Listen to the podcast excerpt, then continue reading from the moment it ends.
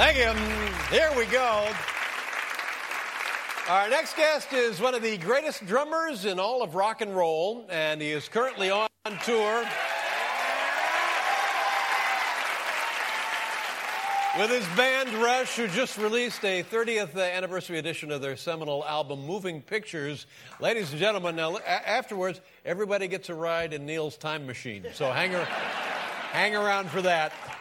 Please welcome for the finale of Drum Solo Week, Neil Peart.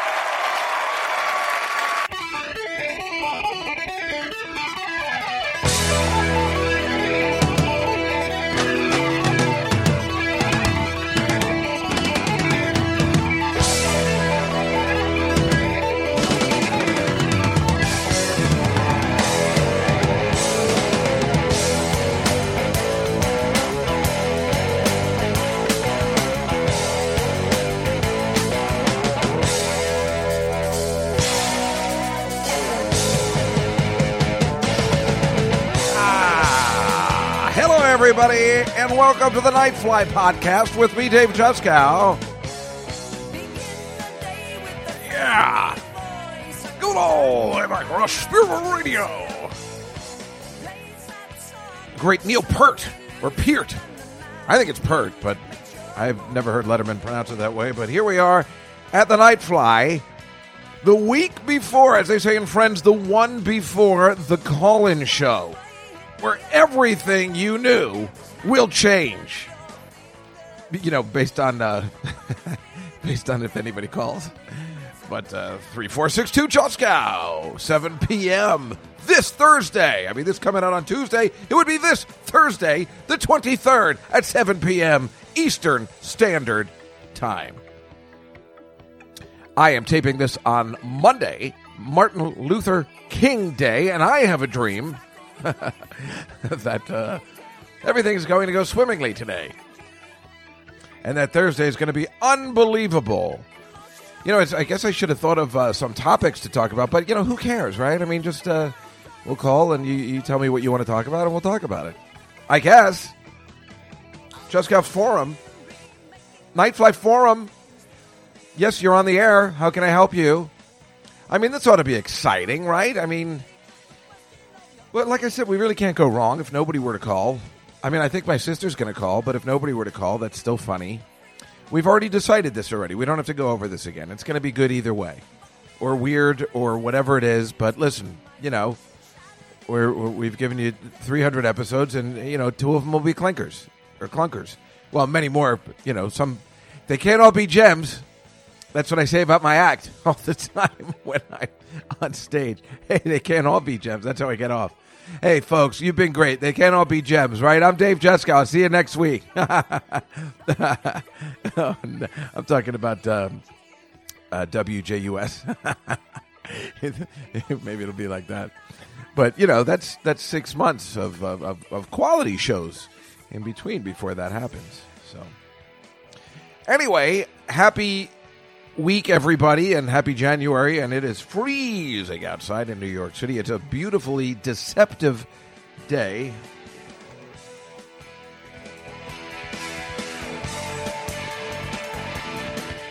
This is really one of the great songs. But uh, we'll get back to more Rush talk later.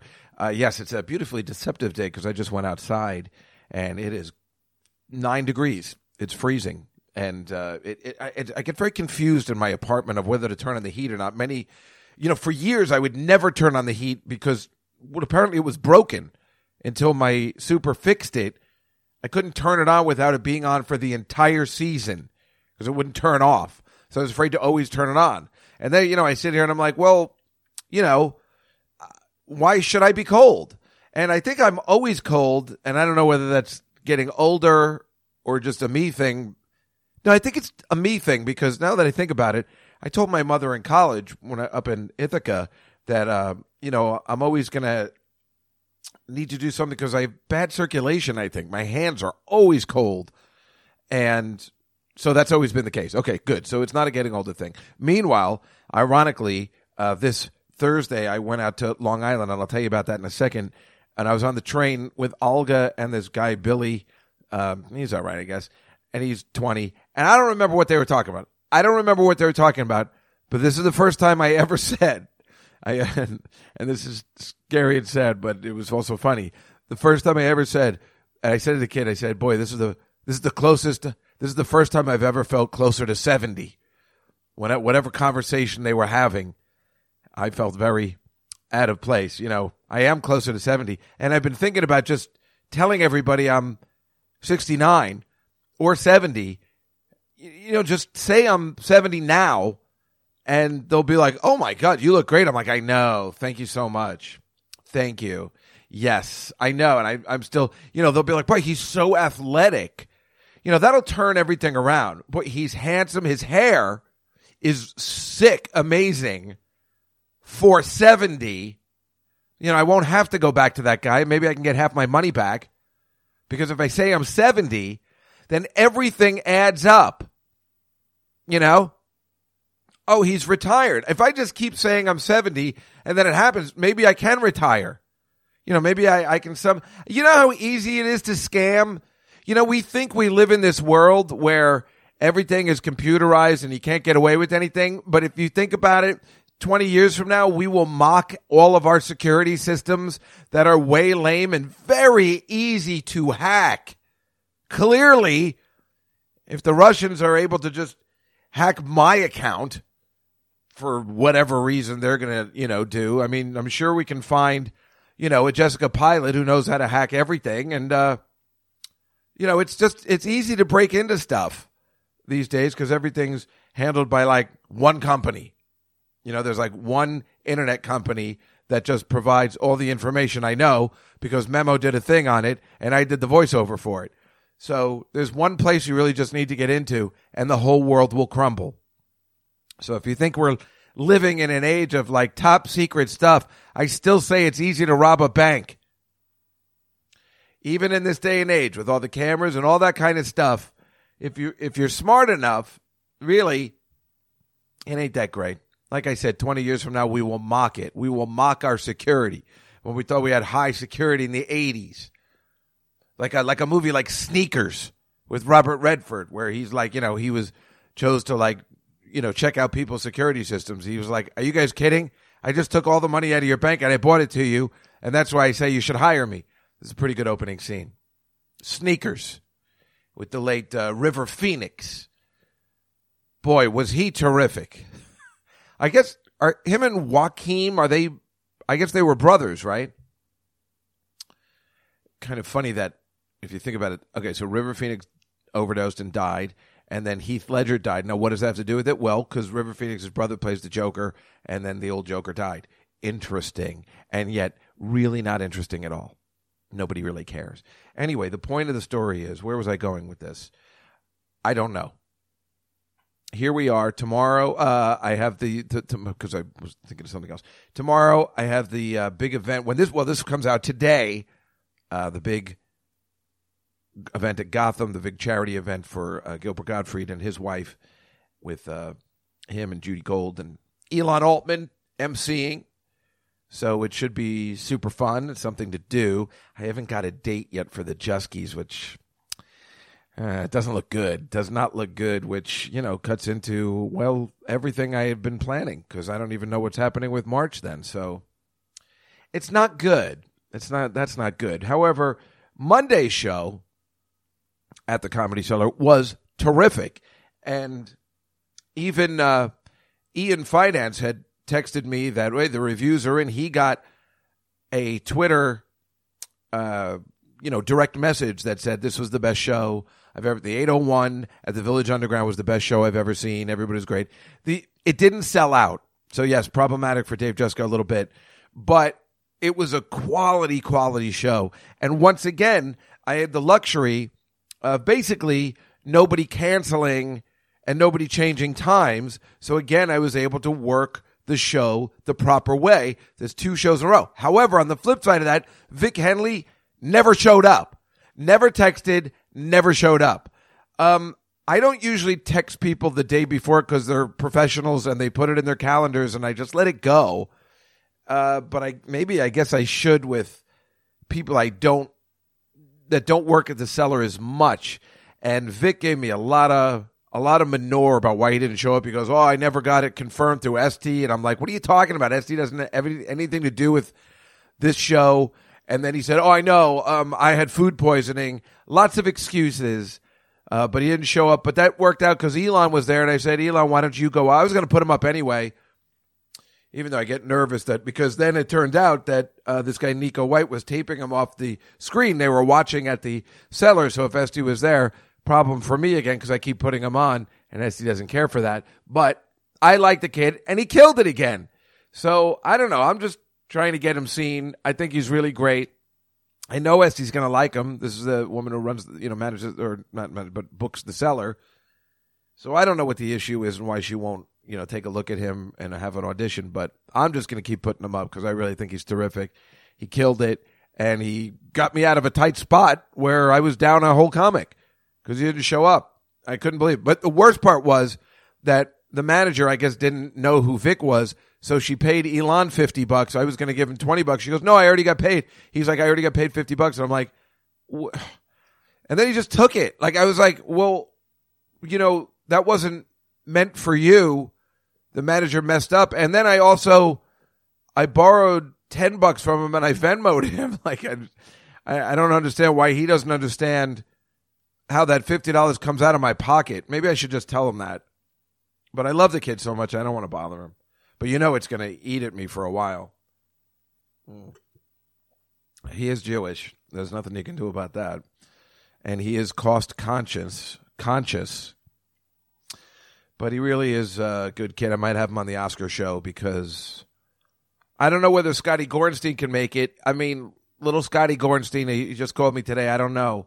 And I don't know if Memo wants to come twice because we're doing something for um, Dave and Donna for the Cars podcast the Saturday before the Super Bowl, which of course is pissing me off because you know I just I gotta I gotta relax Saturday before the Super Bowl. You know I got stuff I gotta I gotta be in my own head, but we're doing it early enough that that everything should be okay. But then I thought we'd you know tack on the the podcast F since Memo's here and get everything out at once for the Oscar ones, which will come out on what February what what date is that? Uh, let me take a look here.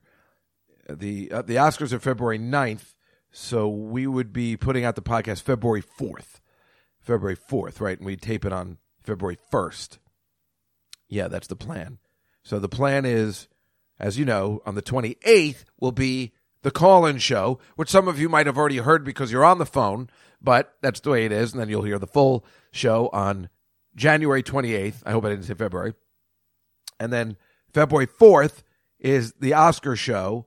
And then February 11th, we're alone. February 18th will be Michael Riedel from the New York Post theater critic.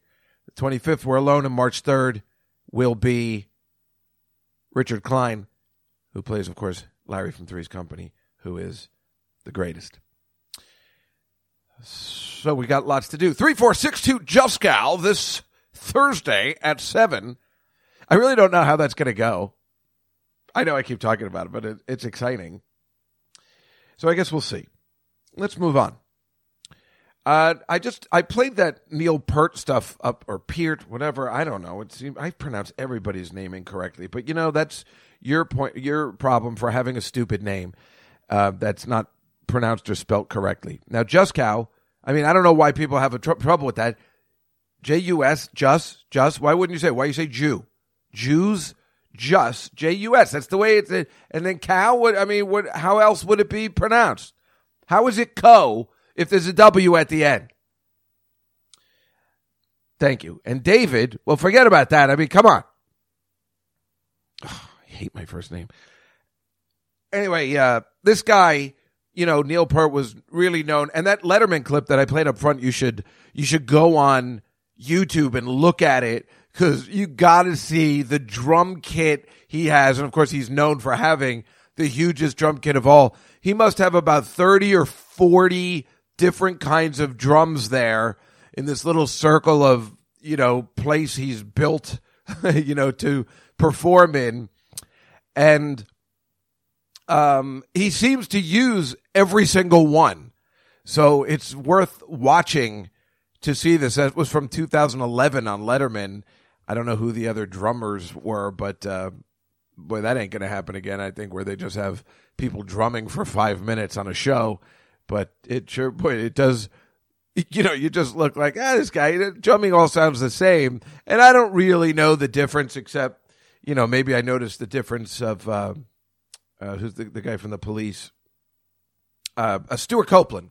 Stewart Copeland was, um, you know, we knew he like he was known as a great one, and he, you know, you can see like he changed the way he drummed was different than at least for my feeble musical brain you know, I could tell the difference in him. Neil Peart, I didn't know that much. I just know, you know, people do worship him. And, you know, how do I know that? I know because of all the references they make to him on Family Guy, like when he, um, when Chester Cheetah uh, from the Cheetos commercials was doing lines of Cheetos and then got all riled up about Neil Pert.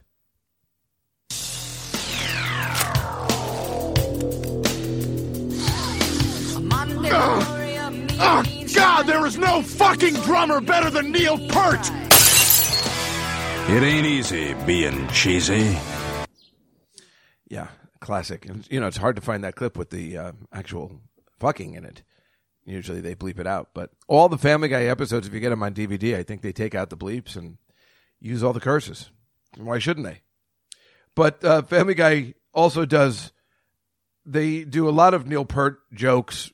Neil Neil Peart, right?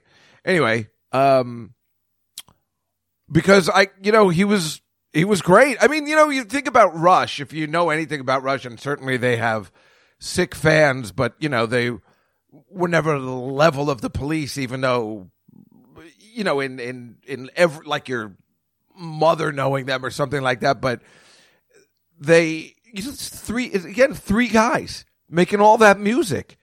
It's quite phenomenal. I can't believe I got fired. And right before the holidays. Oh, God, I've ruined Christmas. Like the little drummer boy when he got really into Neil Peart. Our finest gifts we bring,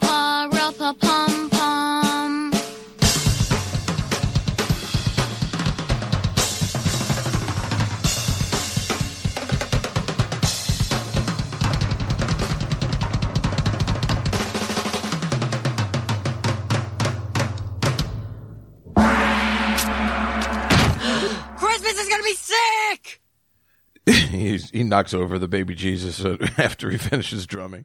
But another Neil Peart reference. But anyway, he's dead. And he died, um, I don't know, a week or two ago, I guess just before we signed off. And uh, certainly was an interesting fellow.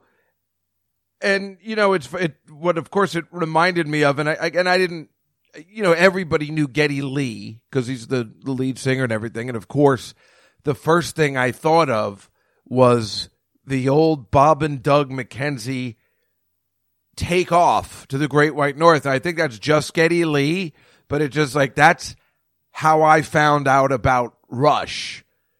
You know, in the early '80s, from Bob and Doug McKenzie from SCTV, and Geddy Lee did, you know, from the album. And this song was like popular, which is just so funny that something like this would be popular on the radio today with talking. It, it was like the last of the old fashioned albums of talking and music that, that was actually a single on the radio with the talking and everything. This is uh, the hit single section of our album.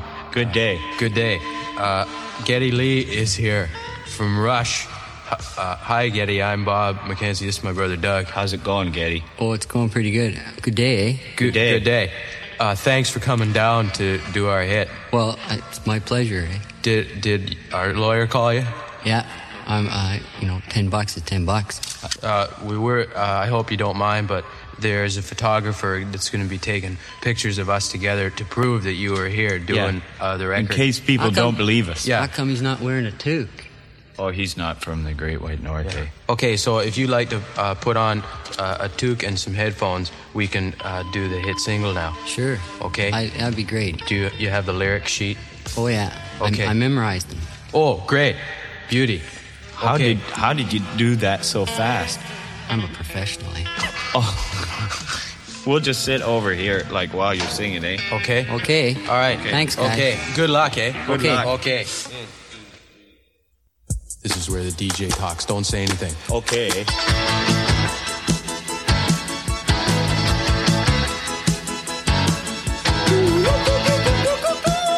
Oh, beauty, go. Okay. Good day and welcome to our single. I'm Bob McKenzie, and this is my brother Doug. How's it going, eh? Beauty, eh? Yeah, I like that. Okay. Okay, everyone, this record was my idea. Get out. It was. You're lying. He Hosehead here just sort of rid on my coattails. Why are you doing this? It was our idea together, eh? Yeah, okay. okay. We agreed to, to say that, but oh, take off.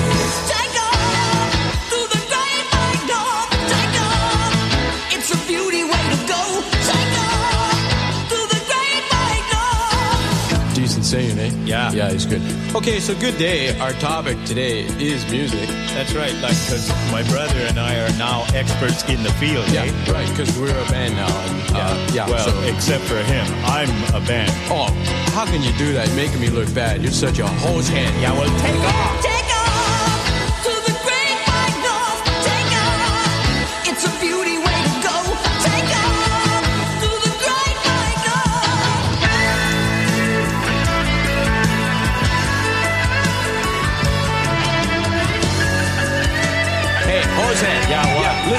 listen to this one's coming. You know what it is? What? It's a drum solo.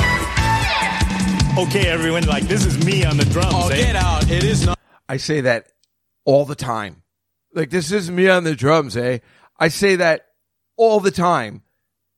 And of course, no one knows where it's from, but I thought that was the funniest line ever when I heard it. So I still say it when I hear a drum solo. I'm at a bar. I'm like, Hey, this is me on the drums, eh? And of course, no one understands it. No one knows where it's from. Why am I saying A? I don't even know if I'm doing the right accent or anything, but I, again, it's like Tourette's. I can't help myself. I say it and it's from that all the time. Like really all the time. Like, what is that? 40 years I've been using that line. Hey, that's me on the drums. Hey, no, it's not. I just thought that was like the funniest line. But, uh, boy, that was, it was like it's so funny that that was like popular. But the song is fun and it was good and you remember uh, you know it was one of those things where like i didn't really know what rush was but anybody that had a sense of humor who was a musician and was on sctv was my new favorite person of all time. So Geddy Lee ruled and then you know i was like oh i guess this rush is okay. You know let alone anybody that was on the Fishin' Musician so you know Wendy O. William and the and the Plasmatics and who, who the other, like John Cougar, or especially Hall and Oates, of course. Um, they did the Chariots of Eggs. They weren't on the Fishin' Musician, but you know anybody that was on on the uh, SCTV as a musician was way cool because clearly they got it. And, you know, just way cooler than, I mean, it's easy to be on Saturday Night Live, but to be on SCTV, you had to be a special person because only the few of us got it, or especially remember it um, at this point. Speaking of which, I was so they had uh, going back to last week's show when we were talking about Buck Henry. Uh, NBC aired an old Saturday Night Live episode, actually the first one with Buck Henry in January of 1976, and I just started taking notes because it's like it was uh, so much of it was very fascinating.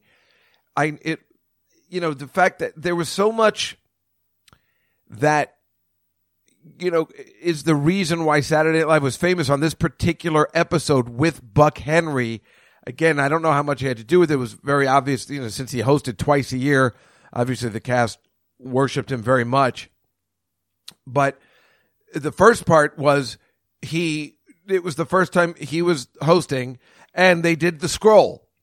And he goes, "I'm so glad." you know, they asked me to host Saturday Night Live, and then they start scrolling. Buck wasn't our first choice. Here's the list of people we had, and you know, it's really funny. And while that's going, the audience is laughing, and it's just what we talked about last week, and that was the first one, not the Carrie Fisher one, but that was something they started to do all the time when Buck Henry was on. Also, it was uh, Samurai Delicatessen. Now, it wasn't the first time Samurai was on, but the first time I think it was on with Richard Pryor, but it was the first time I think they decided that every time Buck Henry's on, we'll do a samurai one. And, and, you know, it didn't get an applause break when they said samurai delicatessen. So it wasn't well known yet. This was the second time. And it was, uh, you know, he's making a, a sandwich and then Belushi, you know, hits the tomato with his sword and that gets an applause break because it was pretty amazing. You know, he threw it up in the air and hit it with his sword, which was way cool because as you know, it's live. And then the best was Buck was talking about the Super Bowl for 1976 between the Steelers and the Cowboys, which is so funny. And he's like, "What do you think? Um, Bradshaw is going to really put it together this time? You know, I, uh, I think I got a good feeling about him. They, you know, didn't end up winning, of course, but it's funny. So he's talking about Bradshaw in 1976, and then the day after, Terry Bradshaw, still being relevant, is handing the award to the 49ers yesterday as they become the NFC champions and go to the Super Bowl. And he's talking about, you know, when I won the Super Bowl or something on our way to the Super Bowl, I mean, how do you like that for something from 1976 where everything else seems to be irrelevant? Terry Bradshaw still remains relevant. Also, it was the first time Chevy Chase depicted Gerald Ford as a bumbling fool because I believe the week before was the week that he stumbled, I guess, and then was known for stumbling. And the entire sketch was based on whatever you do to look stupid, will also do to look stupid. So it was like the first time that they did that. And clearly Buck Henry had something to do with that because he was the driving force between before the, the entire sketch. Also, there was the uh, Howard Shore and the All Bee Band, you know, with the bees. And remember the first season, uh, Belushi and all the cast played bees, and you know he hated it, and everybody hated it, but they kept doing the bees. But this was the first time they were technically. It was the Blues Bees, so it was the first time they ever did the Blues Brothers on the show, but they were dressed as bees, and Belushi was amazing. He was doing that thing with uh you know how like Letterman would always go to Paul Shaffer and he'd hit the drum and he'd be like bum bum but so he was doing that and it was really funny and the and it was and it was short enough where you know there was no way to lose. And he did three flips. Belushi did like a you know like one cartwheel and then a couple of somersaults. But I know we see that in the Blues Brothers movie which clearly isn't him but no he was that's what made him such an interesting guy as heavy as he was. He was very physical. And, uh, you know, clearly Chris Farley tried to emulate that later on, as all fat guys do and stuff like that. But Belushi was truly the shit. Also, I noticed that uh, it they had with during the news they had the, and now the news for the dead, and they had Alan Zweibel, um, pretending to be dead. You know, in the little box corner where they used to have Garrett Morris doing the news for the hearing impaired, and then he'd shout, "Ah, top story tonight." Um, but Alan Zweibel, who would later, you know, write, direct, and produce the Larry Sanders Show. So I noticed all this from this 1976 episode. It was amazing. Uh, and they had just, you know, when Buck Henry came out at the end, it was just seven people, you know, just the, the main cast and everything. It's, it's just so funny. They have like, you know, 50 people out there now.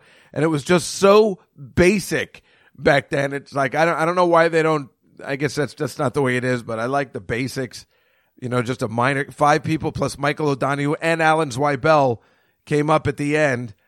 And then Buck Henry goes, listen, I, I would just like to, you know, just say one thing before we go. Uh, this has been such a, a great weekend. you have to thank not just you know the players and everything, but the crew, the guys that work the cameras, all these people that put this show together, and they're all gay. and that that was the end of the thing, and and it's just so funny that um, that was really funny back then, and now I don't know. I mean, I don't know why. And he goes, not that there's anything wrong with that. He got he said that before, you know, 20 years before Seinfeld did that. So that was, I don't know. I found the episode to be very interesting. It, it's cut down from an hour, but I like the, the, the musical guest was this guy, Bill Withers, who I was like, I don't know who that is. And then he started playing that song from Notting Hill that we like. Ain't no sunshine when it. Ain't no sunshine. So I'm like, oh, I know that one too. It's funny, like, you know, when you see some, oh, I don't know who that guy is, and then you hear the song, and I'm like, wait, that's the guy? That's the first time, so because people cover that song every day. That one, and, uh, is it the, uh, she, I guess. I don't know, but uh, yeah, really interesting episode from the first season, January 1976. So they had just you know finished all the ones in the fall and come back. I don't know, maybe it was episode nine or something. I was fascinated as as I was watching and just you know really into it, obviously, and I was excited to tell you guys about it. So that's why I had mentioned it. Anyway. uh and I waited to do the podcast on Monday when I had plenty of free time on Friday, but I'm like, eh, let me wait till, you know, after. Well, I must have had something to do on Saturday that was. What was it? Oh, right. I saw Star Wars. Yeah, that's what I did. I went with uh, Rachel and her husband and my friend Caitlin and her husband, and, you know, finally went to see the last Star Wars because, you know, to finish what I started in 1977 by seeing all the Star Wars in the movie theaters and you know what? I sit there and I go like, why does anyone even go to the movie theaters anymore? It's just so horrible. People are coughing and eating and stomping and yelling and they bring babies. Two people bought their babies. No wonder the movie theaters are dying. Why would you ever want to go for that experience? Plus, there was one person working behind the concession stand. That's ridiculous, but at least I was able to get my own popcorn put on my own butter, and then I got a grape soda, which was amazing. I should have gotten a large. It was so good. And I got uh, cookie dough bites. Oh my god, it was delicious. So that was good. But meanwhile, I'll probably write to that company too because I'm on fire. I got I heard back from the VIP Experience Cinema Bistro thing, whatever the hell that place is called. When I wrote to the president, I said, "Your place stinks." And he's like, I'm sorry, you know, please be my guest next time, which I, not what I was going for. I just want to tell them, you guys stink. And it's like, you know, it's still going to suck next time. They're like, oh, you have unlimited popcorn. I'm like, I don't want unlimited popcorn. I just want one in a sterile bucket, not, you know, a glass that somebody's washing. And I don't want a soda in a glass. I want it in a paper cup with a straw of ice. That's that's all you ever want in a movie theater. Nobody wants to drink out of a glass like you're at a bar or something. Oh my god! Don't get me started again. Look what look what you've done. It makes me so angry. Anyway, so this last Star Wars, it was um uh, they've all been horrible. All just every since the first three or the middle three, whatever you want to call it. they've all been absolutely horrible. They've managed to take away any joy that was that first beautiful Star Wars experience, and let alone the second one, and third one just being okay.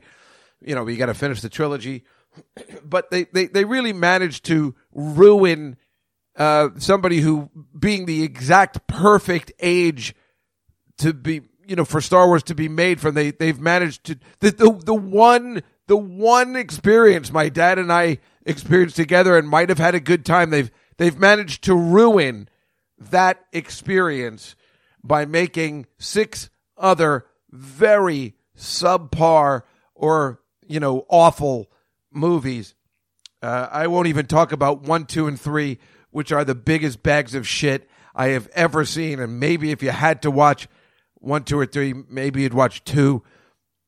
And then the seven, eight, and nine, you know, at least the old characters are back or something, you know. So, you know, seven, I, you know, I didn't like because, you know, the way they treated Harrison Ford. But then the eighth one wasn't horrible because Mark Hamill was in it and he was funny. And the ninth one, this one, everybody's like, it's really good, it's really good. But it's just okay because it's still missing. It's missing. I don't know who anybody is. And I'm sorry, this is not an old person thing. This is like, I knew what I was getting into that first Star Wars. I know there's, there's the, the, the, the boy who wants to be a man, Mark Hamill, and he wants to fight and he wants to do something special. There's a princess. it's the easiest thing. Is a goddamn princess who's trying to save her people and and and fight for good and and then there's there's an old mentor and there, there's a, a swashbuckler and a major villain the five people i was able to very easily keep track and then and then the droids for laughs and this one they got people i don't know what the fuck is going on i don't even know who the main character is who the fuck is she Daisy Ridley, whatever her name is. Why is she there? I, I, I have no feelings for her whatsoever. Adam Driver, who cares? No one cares. Who cares? That's the problem. You don't care what happens to any of them. If any of them died, you'd be like, eh, what's the big deal? You just don't give a shit. It, that's the, that's what they missed from all of this. They would have been better off to strip it down and just really make it and set all these new characters. This guy Poe, who I don't know, this guy is he's he's good looking, but if they were trying to replace him with Harrison Ford, they made a huge mistake. He's whining the whole time. He's making he's just an asshole. And then um I, I I don't know. It was I mean there's there's very good parts about it, but there's all these new characters who you just don't care about. And you know, you tell me, watching that first one, do I care about Luke and Leia and Harrison Ford and Han Solo, you know, and, and, and, and even Darth Vader. Yeah, I care about all of them and how things are going to work because I don't, there was something about it that made it sincere here. I'm, I'm telling you, I don't, I don't think it's anybody that's young. I mean, look, who gives a shit? I think the only person you care about is BB-8. He's adorable. That was a good new cast member. That's about it. You, you made an, an excellent new droid and that's where it ends. Meanwhile, there was a nice surprise in it, which made me very happy. But other than that, it's a really bad, you know, it's not a bad film. It's just, you, you just don't care. And it's really frustrating, you know, sitting there. You're going like, you know, and that's when it gets old. You're like, these kids, they got no fucking idea. You're looking at, look at these fucking people. that's, that's where that's when you get your old ways, you know, just getting angry and stuff. So I was thinking that today. I was thinking, I guess I'm an old man now because, you know, I'm just so angry at the world. But the fact of the matter is, Dave Juskow has been angry at the world since he was five. So, I, you know, what's the difference? I've just always been this way. I'm just angry at everything. And just, I, you know, it's just now I'm just angry at a lot I don't know, different stuff because there's more different stuff to be angry about. And, you know, you get more information nowadays. So there's much more stuff to be angry about. But, uh, I mean, I'm not angry all the time, but, you know, that's, but they blame old people just being angry, uh, about everything. But it's like, you know, some people are just angry about everything. So we always talk about those Holocaust survivors who were enjoyed life after they survived this unbelievable thing and you know and when they die and they're like he was happy she was happy they they were life affirming. It's it's fascinating because you you think you you know you'd be life affirming for the first 20 years and then you'd be like god damn it. You know why you know you think it would change but it never did. It's funny how you can remember because we don't remember anything a lot like you know me dying I'm not comparing this to the Holocaust, by the way. I'm just using it as an example. When I died and came back to life, I sat on the glass table, died and came back to life. And then, you know, for the first six months, and I've talked about this before, you're like, yeah, I'm going to change things. I'm going to make a new life for myself. I didn't do anything because after six months, you forget. And I go back to that Mary Tyler Moore episode where I first learned about it, where Ted has the heart attack and he looks at the sunset every day. And then he makes everybody else look at the sunset. And then they, you know, it's like seven o'clock and they're like, Hey, Ted, we're going to look at the sunset. He goes, Oh, yeah. And then he just walks away and they're like, I don't understand what's happening. And then Lou Grant says, Oh, yeah, I remember this feeling when we thought we were going to die in World War II. You know, we were all like this and then it fades. I know it's just a TV show, but listen, if you're like me and you live your life around sitcoms and these TV shows, then every word has meaning to them. Let alone, you know, it's all these these, these, I mean, those were some great writers. So that's why it made such an impact. Why I remember it to this day. Why do I remember that episode? Because it obviously spoke to me. You know, why do I remember, you know, some episodes from Small Wonder? That's a whole nother story. I don't know how to explain that one. Why do I, why am I watching Sabrina the Teenage Witch every day? And I'm like, I remember this episode. Why? I don't know why. Meanwhile, I've been watching, you know, it's on five o'clock. I've talked about last week every on antenna TV. So I saw one, um, a couple days ago. I've just been watching them when I wake up, and uh, Salem called up Sabrina as her boyfriend. He goes, "Hi, Sabrina, it's Harvey. Would you like to go on a date?" She's like, "I would love to." He goes, "Can you also bring a can of tuna with?" it?" and then they just show him on the phone talking into the phone. You don't know how he got that phone to sit upright. And so, you know, Salem doesn't have any magical powers. They're all taken away. So that's what makes it extra funny. Now that's comedy. Dave Attell and Jeff Ross can do whatever they want, but they're still not going to have the prowess, the prowess, as Salem the cat had from Sabrina the Teenage Witch. And I will tell them that to their face. I'm like, you guys can try and be as funny as you want, but you will never beat Salem from Sabrina the Teenage Witch and the magic of Nick Bakay. That's who we should get on the podcast. If he's still alive, and I assume he is.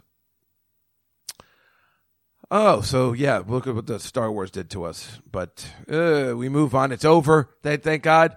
It's over. I filled my commitment. I've watched every movie in the theater.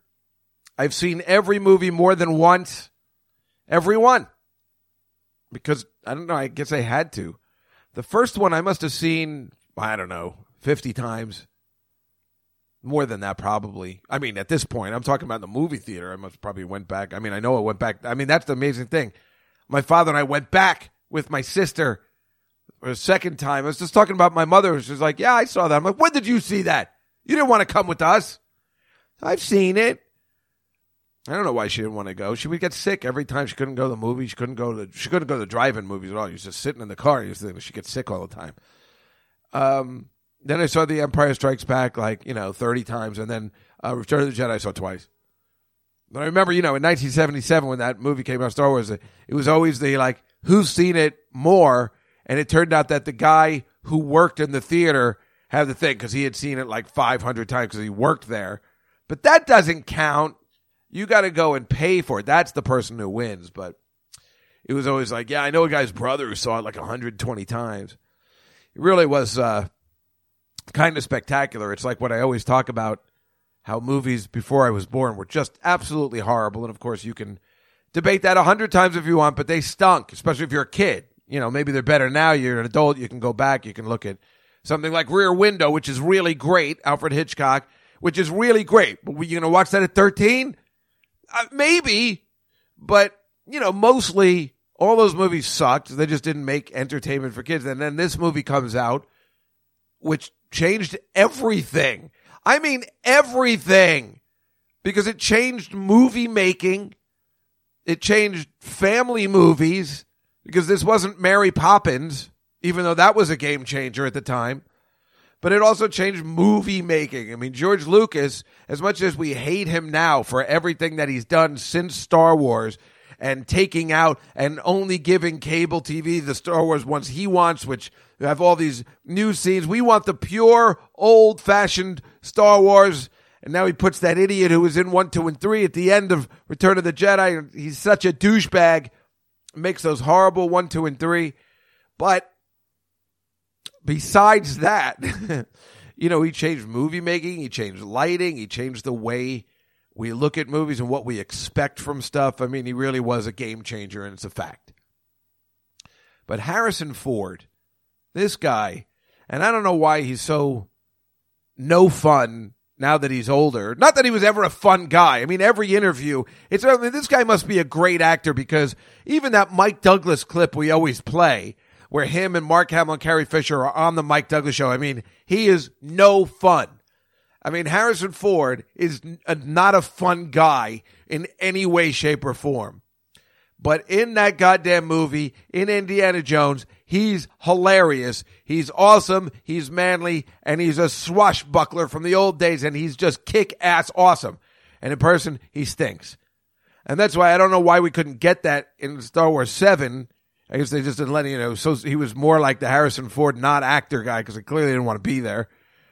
And again, that's what it's missing. There's nobody, there's nobody fun in the show. And if they think that they are in this movie, then everybody's lost their sense of humor because it stinks.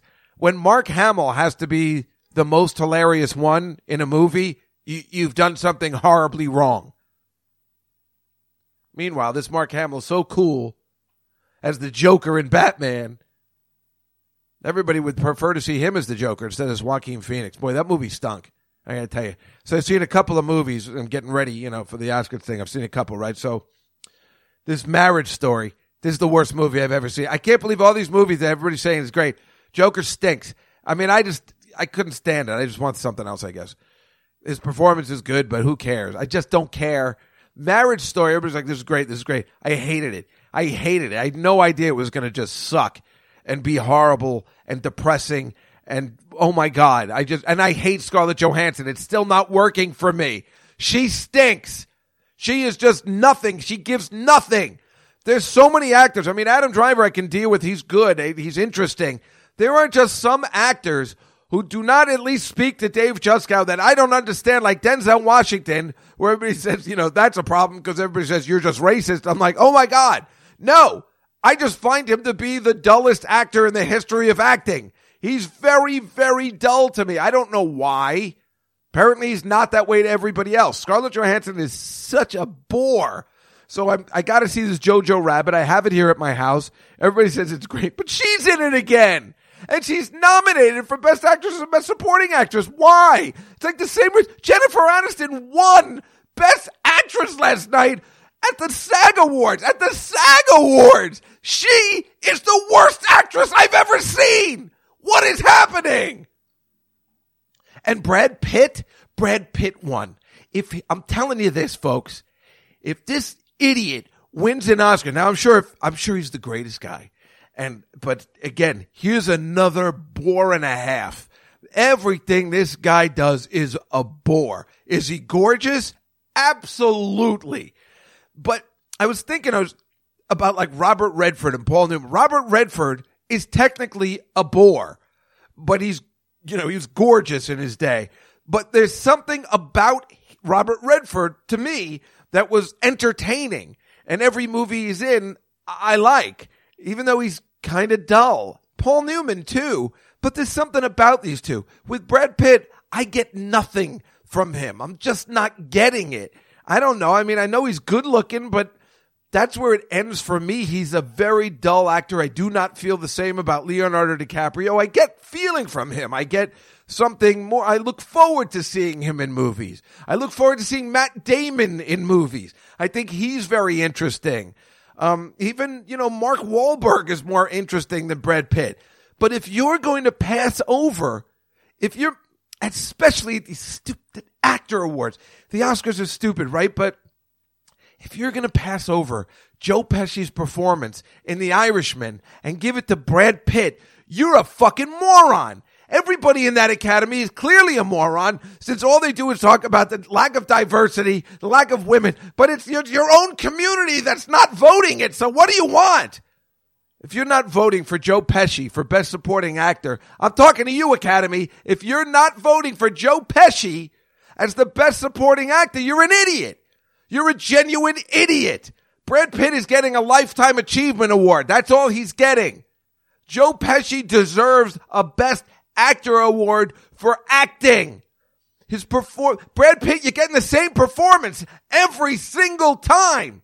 You might as well give it to Al Pacino then for the last 20 years of work. Hey, I got a, The Irishman coming to the theater. It's going to be great. I mean, that's what you're getting. That's what you're giving him an award for. We like you, Brad. You, you've been great and, and all your relationships make us happy. You're an asshole if you're voting for that guy. What Joe Pesci did in The Irishman, okay, let's say that was his first performance. We'd be like, eh, was pretty good. But now that we know what he's capable of, in his history, he should be getting the Lifetime Achievement Award. His performance blew everyone out of the water. We already did a whole podcast on it. But if you now, if you're gonna you're gonna snub him for this unbelievable performance, and let me tell you, folks, the odds are in Brad Pitt. You know, on my site, Joe Pesci's plus six hundred and fifty, and he's the next competitor. I'm definitely putting money on him, but I. I'm really upset that Brad Pitt's going to win. I'm not if and I'll tell you if they stand for him, I'm just I'm going to punch somebody in the face. When Joe Pesci wins that award, you stand for him. Is it? are- Oh, I guess what we listen. It's a popularity contest. We get it. It's not about acting. If you're actually, that's what you what hoping the Screen Actors Awards would show. Okay, this is for acting. It's not a popularity contest. But if Jennifer Aniston wins for anything besides Friends, in which she was brilliant, then th- everything is askew. Because Jesus Christ, she stinks. Give it to um the hot Renee, what the one from Legally Blonde. Oh my God. Okay, now I'm getting old. All right, this is the thing. Um, Reese Witherspoon. Give it to her. She's ten times better. She's better. Steve Carell's ten times better. Jennifer Aniston is a horrible actress. And and and if the Screen Actors Awards are giving her a guild, which I'm a part of, believe me, I voted. I did not vote for either of those two. I voted, and I'm putting my money where my mouth is. I voted for that kind of shit. They didn't listen to a goddamn word I said, and it probably, unfortunately, goes back to, you know, when I, you know, was voted for the TV categories and only voted for Sabrina the Teenage Witch. All right, so I sunk myself in that, but uh, that was hilarious. But um, God damn it, you know I love good acting, and I worship it. But everybody has their favorites. I just don't. Un- I understand the Brad Pitt allure, but it's just not there for me. You know, I just love a good acting performance. Again, I think Robert Redford is very much like Christopher Reeve, what we talk about all the time. This guy was a horrible actor, but he was good looking. He was tall. He was a good leading man. And it's just like, I don't know, you know, there was something about him that was interesting. There's something about this. What's interesting about Brad Pitt? Has he done excellent charity work? Yes. Has he produced some interesting movies? Yes. But we're talking about acting now. He ain't that great. Has he paid his dues? Yeah, I guess so. But I don't know. Do you have to pay dues when you look like that? Is that a thing? Y- You know, uh, should Paul Giamatti always win Best Actor? Probably. I mean, this guy, you know, I, I don't know what the fuck he's in or anything, but I'm just saying that's the people who are disgusting should always get Best Actors because the fact that they made it in this business at all is a miracle. But uh, yeah, so you gave two pretty people, two pretty people that actually used to be married to each other, your Best Acting awards. Well, well done. You've mocked the the the acting community. I hope you're happy with yourselves, you dumb fucks. Thank you. And as a member of the Screen Actor Guild, I don't mind telling any of those my peers in the Screen Actors Guilds that you're all fucking idiots. Please take away my card, jerk offs. Next time, vote for the real people that deserve acting awards. I can't stop because I'm just, I'm just, and now I'm so pissed off because I, I, I forgot I was a member of the stupid community. Anyway, The one thing they actually got right yesterday, uh, I just saw it on the Today Show today. Parasite. I watched that movie. Boy, is that interesting. Did not see where that was going. Knew nothing about it. It's Korean with subtitles. And boy, was that interesting. And I get what all the hype is about. Now, should it be nominated for Best Picture? No, because it's going to win Best Foreign Language Picture. That's where it should stay. But it's nominated for Best Picture. I can't imagine it would win, but it sure is entertaining and um, really interesting. So if you get a chance to see that, I know it's got the subtitles and everything, but it's pretty easy to get over. But it's really, really interesting. A bunch of twists and turns you wouldn't see coming, and uh, yeah, I liked it. So, so I've seen a lot of stuff. I got to see this Jojo Rabbit. I got to see it. Everybody says it's great. Again, what everybody says is great doesn't turn out to be great. So who knows? Uh, I want to see Bombshell, of course. You know, you know what I'm talking about. and uh, what's the other one I have? Uh, there's a third one. Oh, uh, well, Once Upon a Time in Hollywood. Let's see what the buzz is about. All right, maybe I'm wrong. Maybe I'm wrong. Just assuming I, I'm just right now. I'm just talking about his previous work and Joe Pesci being better. But if I watch that movie, I just don't want to see it. I don't know why. It just looks too cool for school, right? But all right, I'll check it out if it's this big thing. I mean, right now, it's the odds-on favorite to win Best Picture of the Year. Um, you know, in my listing of stuff again, which we'll go over in two weeks. That's some rant for today, huh? Let me tell you what I did on uh, Sunday. I went to the Soho House. Olga took me to the Soho House. Now, if you don't know what that is, it's a well, it's a place where uh, you know, the elite go to hang out, but it's for artists. So you're not allowed to wear a suit there, and you have to be membershiped in, and they're all over the world. Sarah's taken me to the one in L.A., and Olga and Emilio from the New York Comedy Club, the owner of the New York Comedy Club, are members of this place, and that's all they want to take me to. Is it fun? Yeah, it's okay. I mean, it's okay. It's pretty people. I feel like I've aged out there because they do have an age limit, but um, I'm sure they'd let me in if I had my own TV show. It's not even an issue. But they have a pool and everything. The best place is the Dumbo one because that view, I think I told you, is spectacular. But, you know, Olga's like, oh, let's go here. And this is all I can think of when I go to this place. Come on, honey, let's go, huh? Hey, boys, how are you? Hey, how are you? How are you? Hey, we're both starving. When do we eat, huh? You! You. You have worn out your welcome at Bushwood, sir. Is that so? Who made you pulp at his dump, huh? Bushwood? A dump? Well, I'll guarantee you'll never be a member here. Member? Are you kidding? You think I'd join his crummy snobatorium? But his whole place sucks. That's right, it sucks. Only reason I'm here is maybe I'll buy it. Buy? Bushwood? You, you bastard! You bastard! Hey, I'll take- break it up, break it up! got no respect. Gentlemen, please, what's going on? Um, that's the way I feel. I'm like, I wouldn't join this crummy snobatorium if you paid me. Because that's what it is, technically. But they have a really good brunch, although it wasn't that great. But it turned out to be great. Like, it wasn't that great because in LA, they really have like space and they have a really terrific brunch. But I think I, I feel like Rodney Dangerfield going in there because I go in, I get the brunch because I want the brunch. Olga doesn't get the brunch. $45 you know, all you can eat until the brunch thing closes at like six or seven. You know, we were there like one.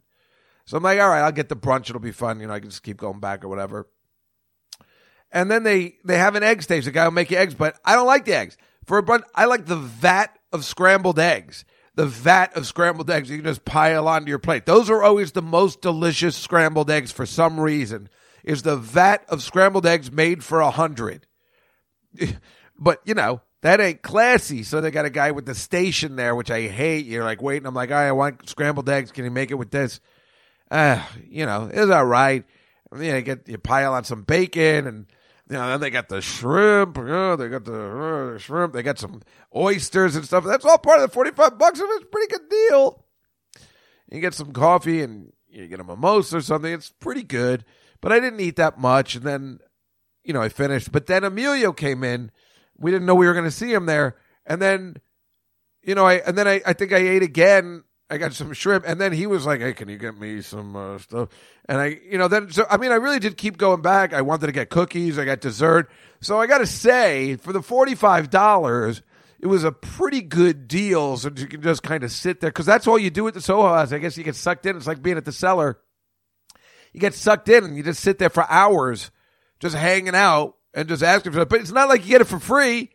I had to pay for it. All you had to pay for, well, I paid for it. She didn't need anything. Girl doesn't need anything, so you got to pay. And um, you know, but you got to pay for all your meals and everything. I'm not exactly sure what the benefits for being a member are, except it's a place to hang out and work on your screenplay. It's the new Starbucks for the elite, I guess.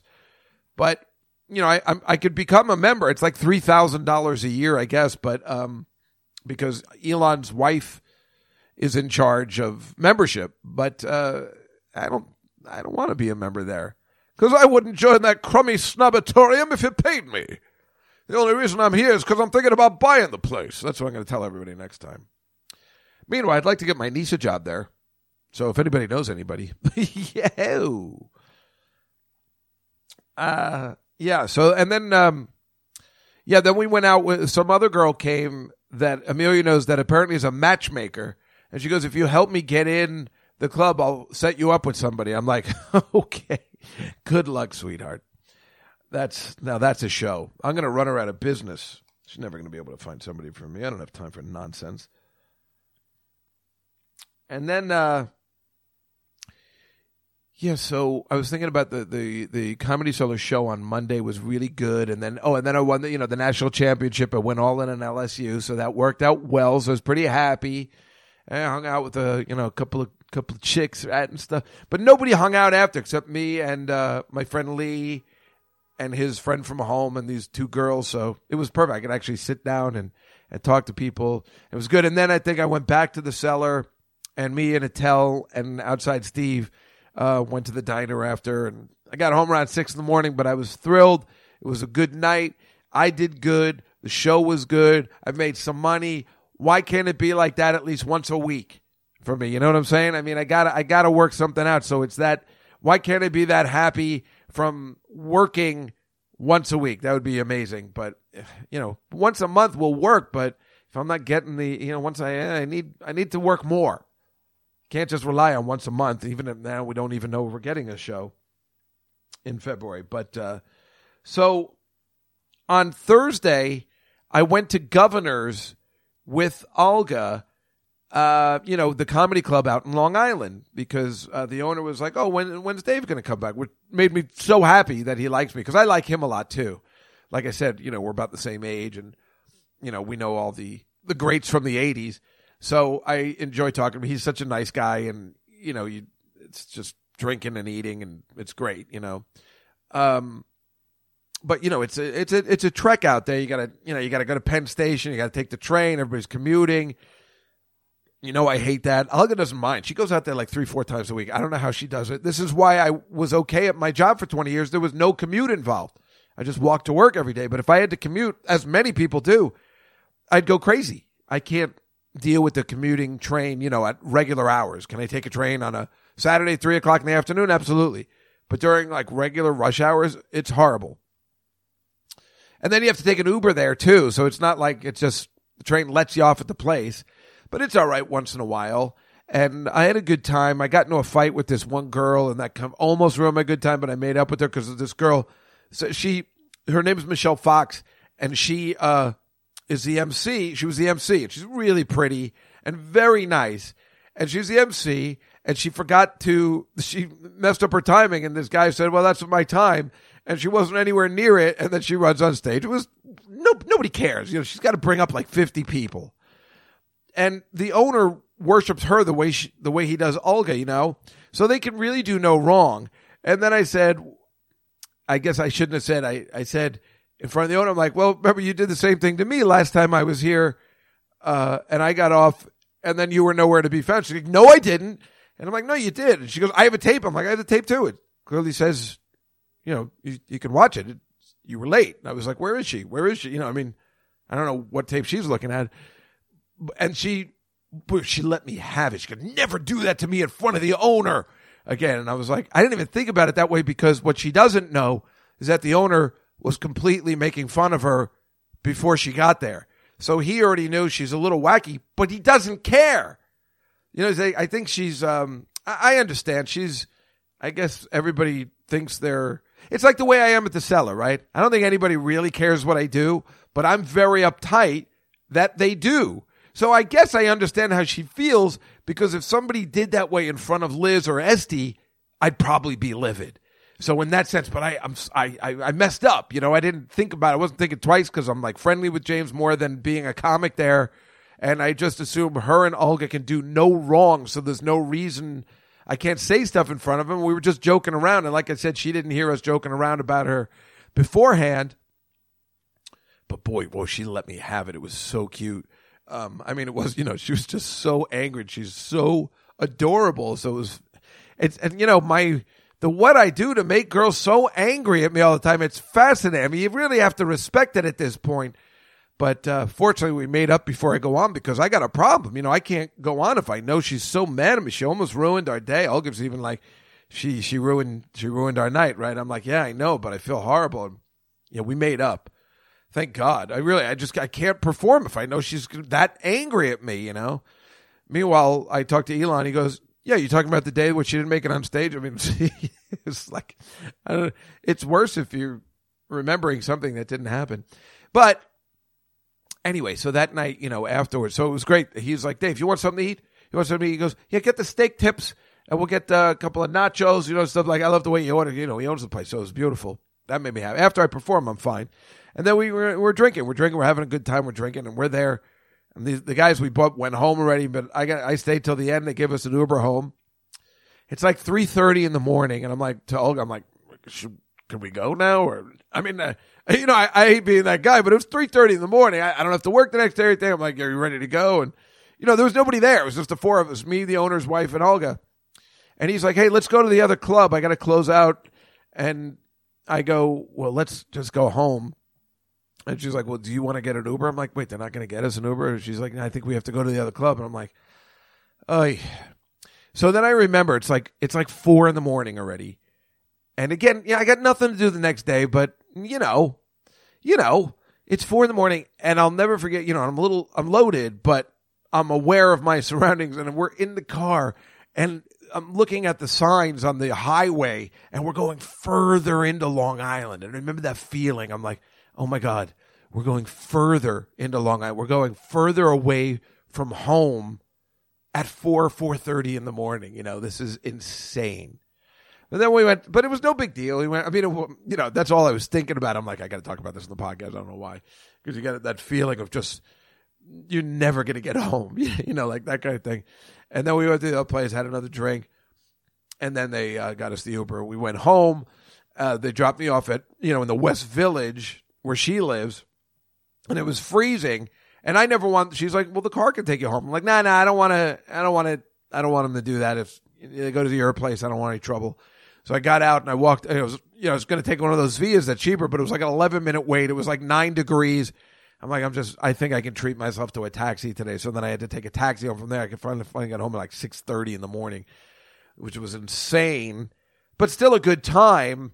But I just keep remember those those Long Island signs of like you know and that used to happen to me all the time when I would do gigs outside of the city, and you see these signs that you're just not familiar with, and you're in some other place, whether it's Pennsylvania or upstate or Ohio, and you're like, why am I why am I in this car with this person at 4:30 in the morning going somewhere else when I should be going home? You know, because for that's why I hate taking cabs and going somewhere else because once you get into a car after you've been drinking, I'm to say the person who was driving wasn't drinking, but it's like the night seems to be over. I mean, you can get it back again, but it's like once you get in the car and you're not drinking still and everything, and it's not, you know, you're, I don't know, it's just like you lose the momentum. And then you're like, if I'm in a car, I should be just going home already. This is ridiculous, but whatever. Uh, oh no, no, I had three other things. I saw in the paper today. Obviously, as you know, the stupid, stupid Rock and Roll Hall of Fame also is a bag of shit like the Screen Actors Guild. And they, you know, are inducting Whitney Houston. I mean, how many times are we going to talk about this? Change the name of your stupid place. Just call it the Music Hall of Fame. rock and Whitney Houston is not rock and roll. And I can classify it by giving you the definition of rock and roll on Wikipedia, which I don't feel like looking up right now. And Whitney Houston will not meet any of those qualifications. Notorious B.I.G. is also not rock and roll. But for some reason, I can let that go more than Whitney Houston. Should Whitney Houston be in a Hall of Fame? Absolutely, hands down. Just not the Rock and Roll Hall of Fame. So change your fucking name. And you're not going to put Pat Benatar in it, then you guys suck anyway. Because if you're going to put Whitney Houston over Pat Benatar for the Rock and Roll Hall of Fame, you stink. There's a new exhibit of sled dogs at the Museum of the Dog here in New York City, which I didn't even know existed. I'm so excited. I actually want to go. Isn't that the stupidest thing you've ever heard of? I want to go to the Museum of the Dog and see the exhibition. The exhibition, did I say that? The exhibit of sled dogs.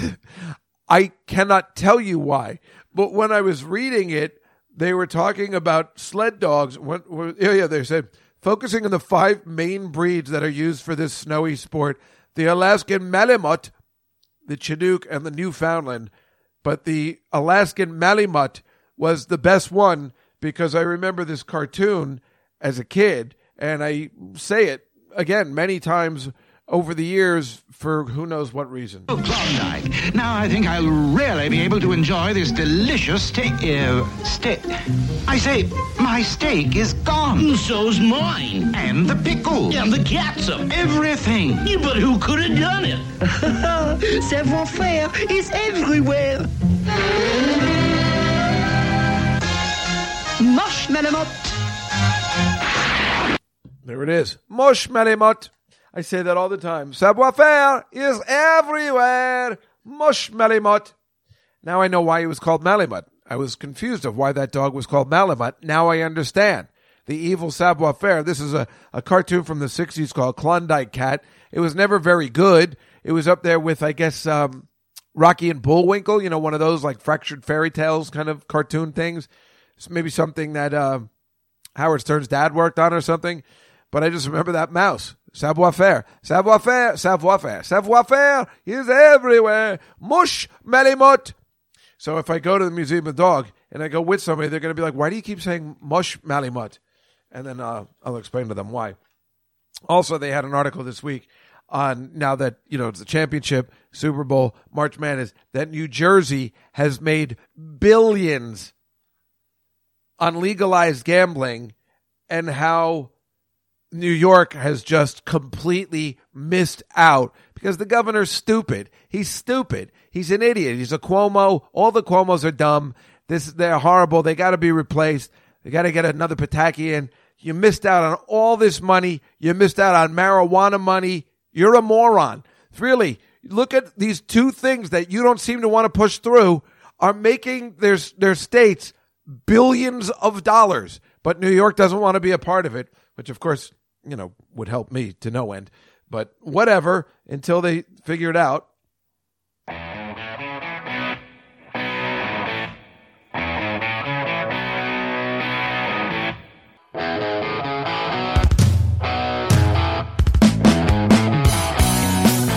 Well, that's our show for today, but we are all looking forward, obviously, to next week. And, you know, if you're listening to this on Tuesday, Thursday is the big day. Two days from now, 3462 Juskow is the number to call at 7 p.m. Eastern Standard Time on Thursday. Now, I assume we'll go an hour and a half, so you can call at 7.30, you can call at 8 o'clock. And you call that number, you leave a, a 15 second message. Hi, this is, um, you know, Dave Curry. I'm calling about Turbocharge and then you will be able to hear me talking to other people or uh, you know whatever I'm doing, ranting and raving, and then I will pick up on you. I will pick up the call, and then we will have a conversation. I, I, don't know what else I can say about that, and we will wing it, and and hopefully Memo will be here. You can talk to him too. So that's the plan. Can everything go horribly? I hope it does. Otherwise, what's the point? I only wish it was all video. Oh, I should video record it, right? But uh, you know, I don't like the way I look on camera. So, But I probably should bring in somebody to record it. It should be, it would be rather classic. But is it though? Is it fun watching a podcast? I don't know. I know Artie's is on YouTube. It's not a bad idea. It's not a good idea either. So, but anyway, that's the story for this week, and that episode will come out next week. But please call in three four six two Juskow, and call in and talk to me, your pal Dave Juskow, on the Night Fly next week. So that is the plan. And uh, then uh, the week, and I guess we'll well, I guess we'll talk about uh, you know who we think will win the Super Bowl and my bets and stuff like that. But we'll also uh, talk to you. And the week after that, we'll talk about the Oscars. Everything's going to be great. Everything's going to work out fine. Uh, we'll see, I guess. But anyway, the point being, I will see you next week on the podcast, and do not forget to call in this Thursday at seven. You will not want to miss it. It could be the greatest night fly of all time. So we'll see you then. Good night, everybody. Until next week, this is The Night Fly. Those who wish to be must put aside